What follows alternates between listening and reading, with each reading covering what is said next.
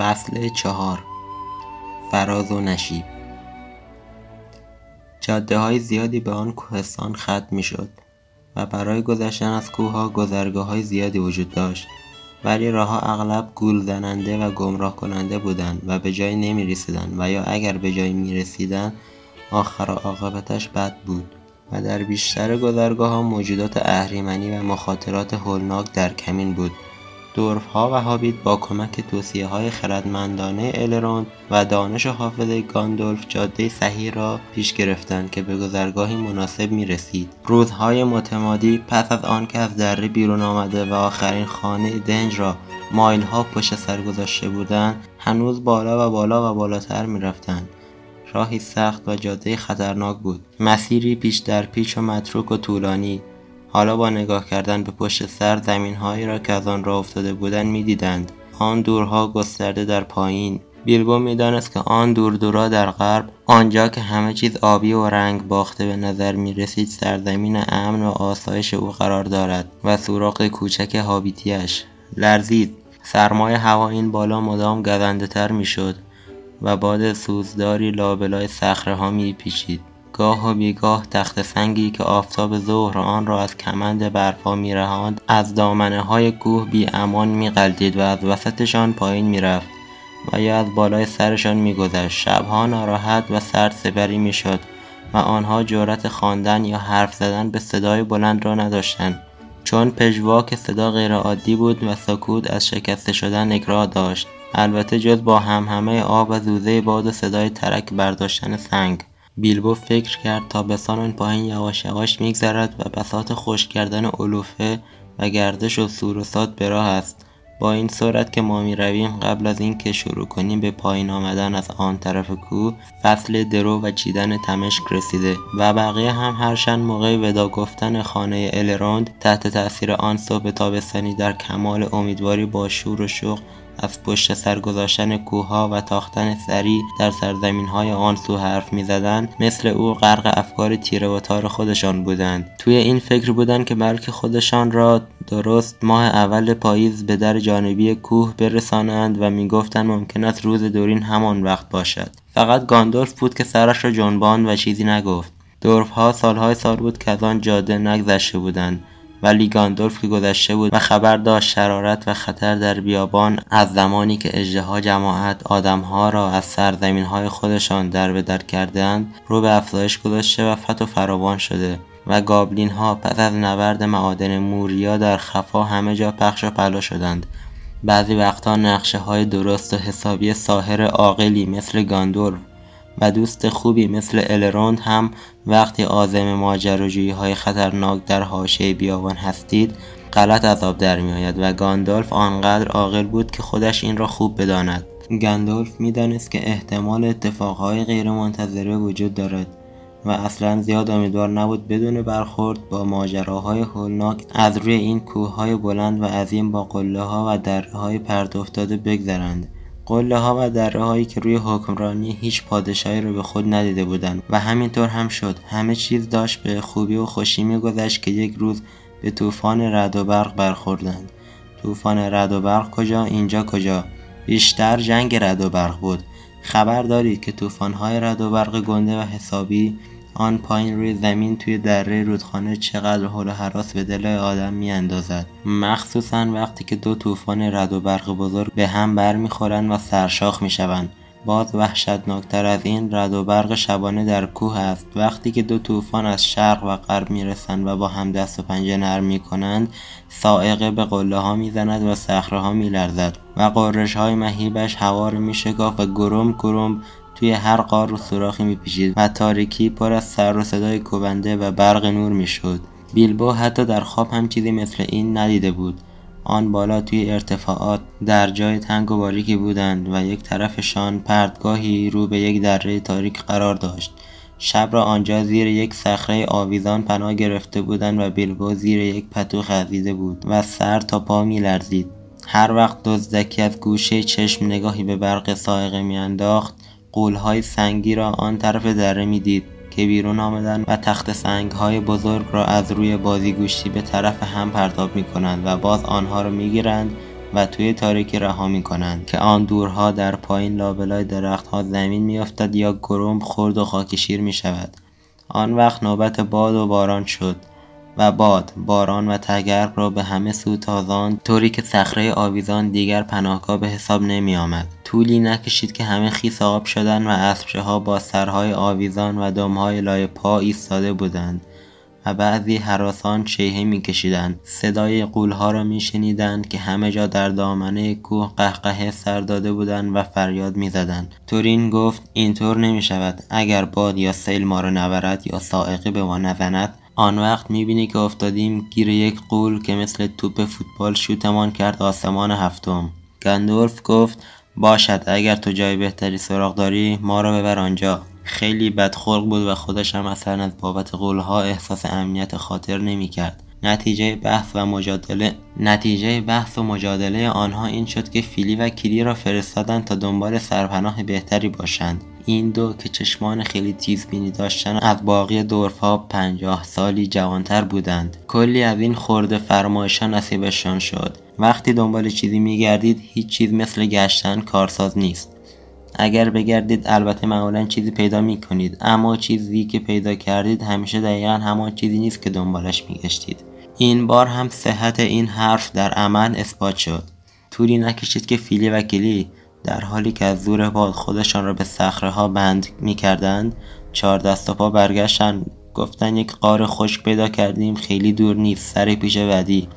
اسبچه ها و همه تویش جا می شویم ساهر گفت همه جاش را خوب گشتید. می‌دانست به ندرت پیش میآید که قاری بالای کوه خالی باشد. گفتند بله بله. اما همه می‌دانستند که فیل و نمی توانستند روی این قضیه مته به خشخاش بگذارند. خیلی زود برگشته بودند. گفتند آنقدرها هم که فکر می کنید بزرگ نیست و عمقش هم زیاد نیست و البته خطرناکترین چیز قار هم همین است. معمولا آدم نمی‌داند که یک قار چقدر عمق دارد یا یکی از آن دالانهای پشتی از کجا سر در میآورد یا چه چیزی توی آن منتظر آدم هست. اما توی این اوضاع و احوال خبرهای فیلی و کلی از سرشان هم زیاد بود. این بود که شال و کلاه کردند و آماده حرکت شدند. باد زوزه می‌کشید و رد هنوز میغرید و آنها به هر زحمتی که شده مجبور بودند جلو بروند و ها را با خود بکشانند. ولی راه طولانی نبود و خیلی زود به صخره بزرگ رسیدند که تا وسط جاده پیش آمده بود. اگر پشت صخره سرک میکشیدی یک مدخل قوسی شکل کوتاه روی دامنه کوه می‌دیدی. اگر بار و بنه و زین را از روی اسبچه ها برمی داشتن می‌شد آنها را به ضرب زور از آنجا گذراند. وقتی از مدخل گذشتن از اینکه صدای باد و باران را آن که دور بر خود بشنوند از آن بیرون میشنیدند و از اینکه خودشان را از خطر قولها و تخت سنگها در امان احساس کردند خیلی کیفور شدند. اما ساهر اهل مخاطره کردن نبود. چوب دستی ساحریاش را روشن کرد. اگر یادتان باشد مثل همان روزی که چوب دستیش را توی اتاق پذیرایی بیلبو روشن کرده بود و انگار از این جریان سالهای سال میگذشت و با نور آن غار را سر و ته حسابی گشتند. اندازش نسبتا خوب بود اما نه خیلی بزرگ و اسرارآمیز. زمینش خشک بود و گوشه های دنج زیاد داشت. در یک گوشه جایی برای ها اختصاص و آنها در حالی که بخار از بدنشان بلند می‌شد ایستادن و لف لف از توبره مشغول خوردن شدند. اوین و گلوین خیال داشتند جلوی در آتش روشن کنند و لباسها را خشک کنند. اما گاندولف روی خوش نشان نداد. این بود که چیزهای خیسشان را روی زمین پهن کردند و از توی بار و بندیل لباسهای خشک درآوردند. بعد پتوها را جابجا کردند تا راحت باشند و چپق‌ها را برداشتند و مشغول بیرون دادن حلقه های دود شدند. حلقه هایی که گاندولف آنها را به رنگ های مختلف در می آورد و بالای سقف به رقص وامی داشت و سرگرمشان می کرد چانهشان گرم شد و طوفان را فراموش کردند و هر کس می‌گفت که می‌خواهد با سهمش از گنج چه بکند و به این ترتیب یکی یکی خوابشان برد و این آخرین باری بود که از اسبچه ها و بار و بندیل و ابزارها و ساز و برگی که با خودشان خرکش کرده بودند استفاده کردند. همان شب بالاخره ثابت شد که عجب کار خوبی کردند. بیلبوی کوچک را با خودشان آوردند. چون معلوم نبود چرا زمان درازی از این دنده به آن دنده می‌شد و تازه وقتی هم که خوابش برد خوابهای وحشتناک می‌دید. توی خواب دید که ترک های یکی از دیوارهای پشت قار مدام بزرگتر و بزرگتر و بازتر و بازتر می‌شد و او آنقدر ترسیده بود که نمی‌توانست داد و هوار بکشد و کاری از دستش بر نمیآید جز دراز کشیدن و نگاه کردن. بعد خواب دید که کف قار وا داده و زیر پایش خالی شده و همین الان است که بیفتد پایین. نمی‌دانم به کجا. اینجا بود که وحشت زده از خواب پرید و دید یک قسمت از خوابش حقیقت داشته. یک ترک ته قار دهان باز کرده بود و از همین الان به اندازه یک دالان گشاد شده بود. فرصت کرد که دم آخرین اسب چرا ببیند که آن تو غیب شد. مسلم است که خیلی بلند داد کشید. بلندترین دادی که از گلوی یک هابیل می‌تواند خارج بشود و برای قد و قواره آنها تعجب آور است. قبل از اینکه بتوانی بگویی صخر سنگ گابلین ها پریدند بیرون. گابلین های بزرگ گابلین های گنده و بد ترکیب. یک عالم گابلین نسبتشان در مقابل دورف ها لاقل شش به یک بود و حتی دو تاشان هم سراغ بیلبا آمدند. و قبل از اینکه بتوانی بگویی چخماق همه را گرفتن و از شکاف کشیدن داخل. البته همه را جز گاندور داد و هواری بیلبا این یک حسن را داشت. فریاد بیلبا توی یک چشم هم زدن او را از خواب پرانده بود. و وقتی گابلین ها رسیده بودند که او را بگیرند برق نوری مثل سائقه و بوی مثل بارود توی قار پیچیده بود و خیلی از گابلین ها مرده روی زمین افتاده بودند. شکاف دیوار شطرق بسته شد و بیلبو و دورف ها طرف عوضی دیوار ماندند. این وسط گاندالف کجا بود؟ نه اینها خبر داشتن و نه گابلین ها و گابلین ها صبر نکردند تا تهاطوی قضیه را در بیاورند. آنجا تاریک تاریک بود. آنقدر که فقط چشم گابلین ها که به زندگی توی دل کوه عادت کردند توی آن ظلمات قادر به دیدن است. های آنجا با هم تلاقی می‌کرد و مثل کلافی در هم میپیچیدند. اما گابلین ها راهشان را خوب بلد بودند. همانطور که شما راه نزدیکترین بقالی سر کوچه را خوب بلدید. راه همینطور پایینتر و پایینتر می‌رفت و هوا بدجوری دم کرده بود.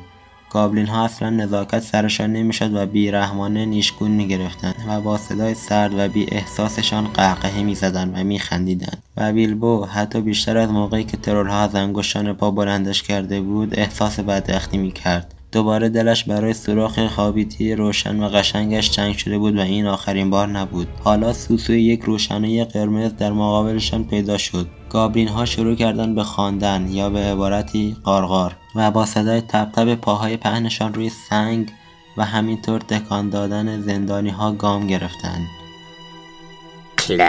snap, the black crack, grip, grab, pinch, nab, and down, down to Goblin Town you go, my lad. Clash, crash, crash, smash, hammer and tongs, knocker and gongs, pound, pound far underground. Ho ho, my lad.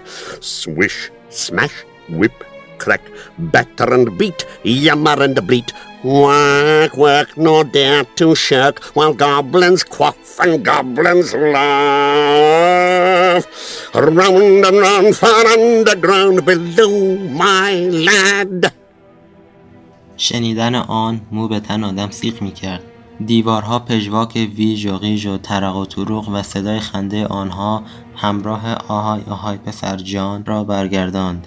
معنی کلی آوازشان خیلی ساده و واضح بود چون گابلین ها حالا تازیانه به دست ویژ ویژ دنبالشان گذاشته بودند و آنها را با آخرین سرعت ممکن مجبور به دویدن می‌کردند و چند تا از ظرفها همین که سکندری خوران با کله یک مقاره بزرگ افتادن مثل چه زوزه میکشیدند و بعبع می‌کردند. مقاره را آتش سرخ بزرگی در وسط و مشعلهای روی دیوار روشن می‌کرد و پر گابلین بود. وقتی همه دورها وارد شدند گابلین ها همگی زدن زیر خنده و شروع کردند به دست زدن و پا کوبیدن و در همان حال گابلین هایی که آنها را مجبور به دویدن می کردن از پشت سر تراق و طروق تازیانه ها را در می آوردند اسبچه ها از قبل آنجا در گوشه ای مچاله شده بودند و تمام بار و بندین ها روی زمین پخش و پلا شده بود. متاسفانه باید بگوییم که این آخرین باری بود که چشمشان به آن اسبچه های کوچک و نازنین افتاد و همینطور آن اسبچه سفید و محشر و خوشبنیه که الراند به گاندولف قرض داده بود. چون اسب او برای کوره راه های کوهستان مناسب نبود.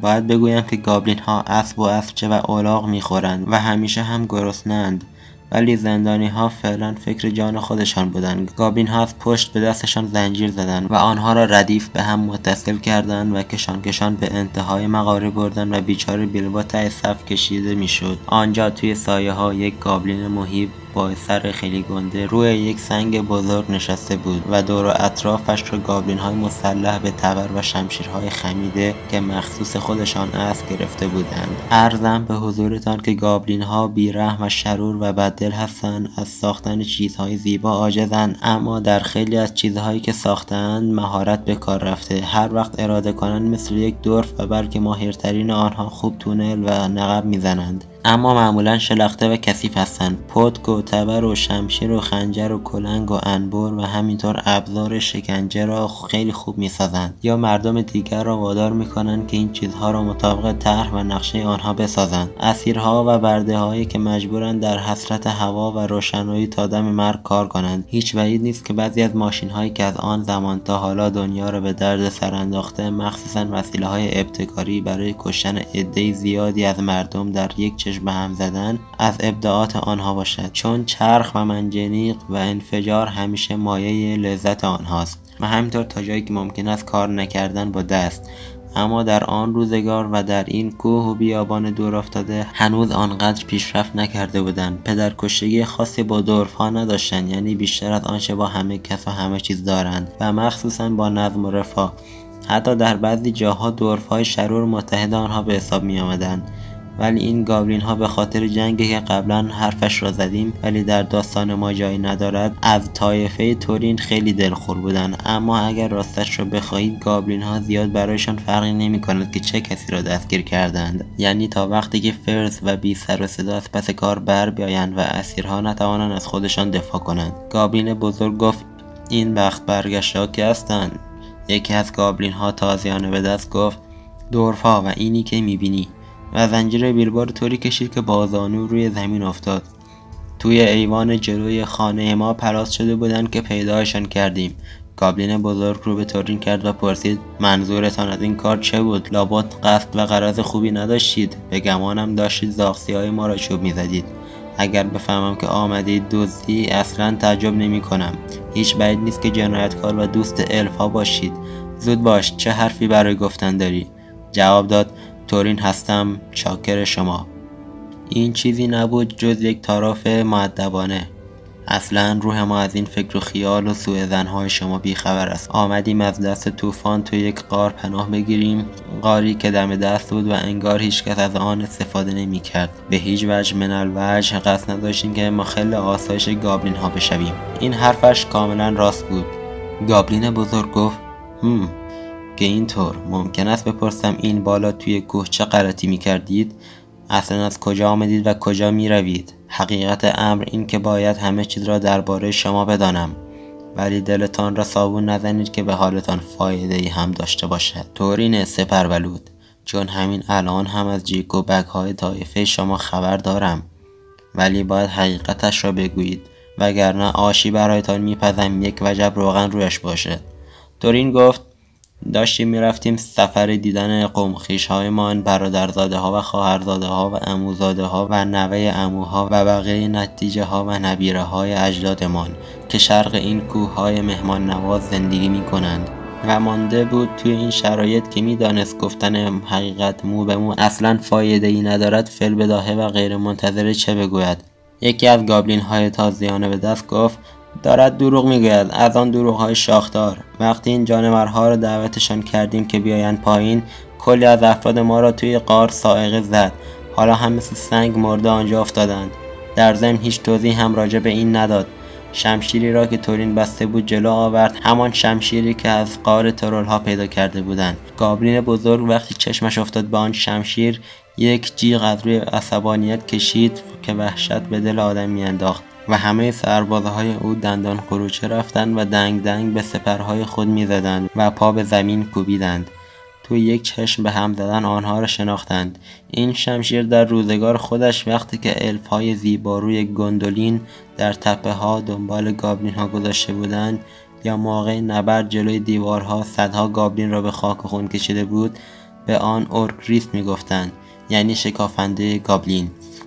ولی خود گابلین ها خیلی ساده به آن می‌گفتند گزنده از این شمشیر متنفر بودن و بدتر از آن از کسی که این شمشیر را با خود داشت. گابلین بزرگ فریاد زد قاتل ها دوست الف شلاقشان بزنید کتکشان بزنید گازشان بگیرید تا گوششان ور بیاید. ببریدشان توی آن دخمه های سیاه پر از مار تا اگر پشت گوششان را دیدند روشنایی را هم ببینند آن روی سگش چنان بالا آمده بود که از روی صندلیاش جست و خودش با دهان باز به تورین حمله کرد.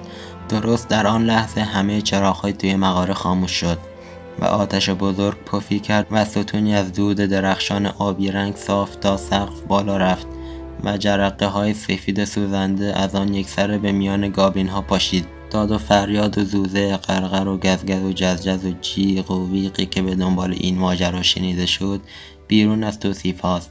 چند صد گربه وحشی و گرگ ها را با هم زنده زنده روی آتش کباب می کردی این صدا ازشان در نمی آمد جرقه های سوزان تن گابین ها را سوراخ می کرد و دودی که الان از سقف پایین سرازیر می شد حتی در چشم گابین ها چنان غلیظ بود که چشم چش را نمی‌دید. طولی نکشید که روی هم افتادند و کپه کپه روی کف زمین لولیدند و یک ریز گاز می گرفتند و لگد می و گلاویز می شدند. طوری که انگار همه عقل از سرشان پریده بود. یک دفعه شمشیری با برق خودش درخشید. بیلبو آن را دید که صاف در تن گابلین بزرگ که وسط این هیر و ویر مات و مبهوت ایستاده بود فرو رفت. گابلین بیجان روی زمین افتاد و سربازها جیغ زنان از مقابل شمشیر به طرف تاریکی پا به فرار گذاشتند. شمشیر به غلاف خود برگشت و صدایی خشمناک آهسته گفت زود دنبالم بیایید و قبل از اینکه بیلبو بفهمد چه اتفاقی افتاده دوباره داشت آخر صف در سرازیری دالانهای تاریکتر به تاخت می‌رفت. البته تا جایی که پاهایش نای تاختن داشت و در این بین صدای دادوقال تالار گابلین ها در پشت سرش رفته رفته ضعیفتر می‌شد. یک روشنایی پرید رنگ جلودارشان شده بود. صدا گفت بجنبید بجنبید. الان است که مشعلها رو دوباره روشن کنند. دوری که آخر صف نزدیکترین کس به بیلبو و دورف خیلی با نزاکتی بود گفت لطفا یک لحظه صبر کنید. اجبار کرد که هابیت تا آنجا که با دست بسته امکان داشت به بهترین نحو ممکن از کل او بالا برود و بعد همه با زنجیرهایی که جلنگ جلنگ صدا می کرد بدو راه افتادند و چون دستشان آزاد نبود تا تعادل خود را حفظ کنند راه به راه سکندری میخوردند. مدت درازی توقف نکردند و تا آن زمان احتمالا به دل کوه در آن پایین رسیده بودند. آن وقت گاندولف چوب دست ساحری اش را روشن کرد. می‌خواستید چه کسی باشد جز گاندولف. ولی فعلا گرفتارتر از آن بودند که بپرسند چطور خودش را رسانده آنجا. دوباره شمشیرش را در آورد و شمشیر دوباره خود به خود توی تاریکی درخشید. اگر گابین ها آن دوروبر بودند چنان از خشم برمیافروخت که باعث می‌شد برق بزند. حالا از لذت کشتن فرمانروای بزرگ قار مثل یک شعله آبی رنگ می درخشید. بریدن زنجیر گابلین ها و آزاد کردن همه زندانی ها توی یک چشم به هم زدن برایش مثل آب خوردن بود. لابد اسم این شمشیر یعنی گلامدرینگ دشمن کوب یادتان است. گابلین ها خیلی ساده به آن می‌گفتند زننده و اگر بی ربط نگوییم بدتر از گزنده چشم دیدنش را نداشتند. اورکریست هم نجات پیدا کرده بود. گاندولف آن را از چنگ یکی از نگهبانهای وحشت زده قاپیده و همراه خودش آورده بود. گاندولف فکر همه جا رو می‌کرد و اگرچه همه فن حریف نبود ولی در تنگنا از کمک به دوستانش مزایقه نمی‌کرد. پرسید همه اینجا هستیم؟ تعظیم کنان شمشیر رو به تورین پس داد. اجازه بده ببینم. یک کتورین خودمان است. دو سه چهار پنج شش هفت هشت نه ده یازده. فیلی و کلی کجا هستن؟ این هم از دوازده و سیزده. این هم آقای بگینز چارده خب دیگر همین است. ممکن بود اوضاع ما خیلی بدتر از این باشد. ممکن بود که خیلی بهتر باشد. نه از جای نه نه معلوم از کجا هستیم و فوج فوج گابلین های عصبانی که دنبالمان هستند. راه بیفتید برویم. راه افتادن و رفتن. حق کاملا با گاندولف بود. کم کم هیاهو و داد و فریاد وحشتناک گابلین ها از دالان هایی که پشت سر گذاشته بودند در آن دورها شنیدند.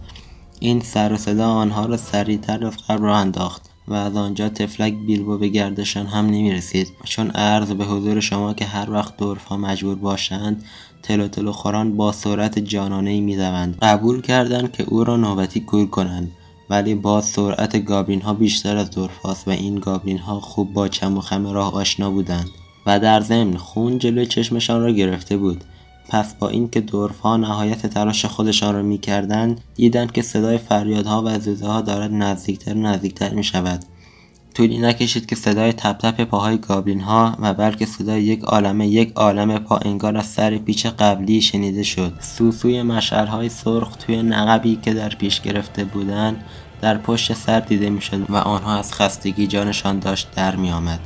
تفرگ آقای بیلبا که روی کول بمبور توی دست انداز می افتاد. گفت آخه چرا سرم زد که سوراخ حابیتیم را ترک کنم تفلک بمبرگ چاق بود و تلو تلو خوران پیش می‌رفت و از شدت گرما و وحشت عرق از نوک دماغش میچکید. گفت آخر چرا به سرم زد یک حابیت فلک زده رو بیاورم شکار گنج؟ در این هنگام بود که گاندولف و به همراه او تورین عقب ماندند سر یک پیچ تند. گاندولف فریاد زد شمشیرت را بکش تورین. کار دیگری از دستشان ساخته نبود و این قضیه اصلا به مذاق گابلین ها خوش نیامد. دوان دوان و نرکشان از سر پیچ رسیدن و شکافنده گابلین و دشمن کبرا سرد و درخشنده درست در مقابل چشمان بهزده خود دیدند. جلودارها مشعلها را انداختند زمین و قبل از آنکه کشته شوند نعره زدند و آنها که عقبتر بودند باز بیشتر نعره زدن و عقب جستن و خوردن به کسانی که پشت سر می آمدن. جیغ زنان گفتند گزنده و زننده و طولی نکشید که اوضاع شیر تو شیر شد و خیلی از آنها با حل و ولا راه آمده را برگشتند خیلی طول کشید که یکی از آنها دوباره به خودش جرأت داد و پا را از آن پیچ جلوتر گذاشت ولی تا آن موقع دورفا دوباره راهشان را ادامه داده و مسافت خیلی خیلی زیادی را در های تاریک قلمرو گابلین ها پیش رفته بودند وقتی گابلین ها از این قضیه خبردار شدن مشعل ها را خاموش کردند و کفش های نرم پوشیدند و ترین دونده هایی را که چشم و گوش تیز داشتن انتخاب کردند و اینها چابک مثل سمور در تاریکی میدویدند و از سر و صداشان بیشتر از خفاش نبود. این بود که نه بیلبو صدای آمدن آنها را شنید نه دورفا و نه حتی گاندورف. کسی هم آمدن آنها را ندید. اما گابلین ها که چارنل و بی سر و صدا از پشت سر می آمدن آنها را می دیدند چون گاندولف عصای ساحریاش را با نور ضعیفی روشن کرده بود تا دورفها را در دیدن راه پیششان کمک کند. یک دفعه دوری که در حال حاضر آخر از همه میآمد و دوباره بیلبو را کورو گرفته بود توی تاریکی به شنگ آنها افتاد. دوری فریادی زد و زمین خورد و هابیت از روی شانه او توی تاریکی قلتید و سرش بامبی خود به یک تخت سنگ سفت از هوش رفت.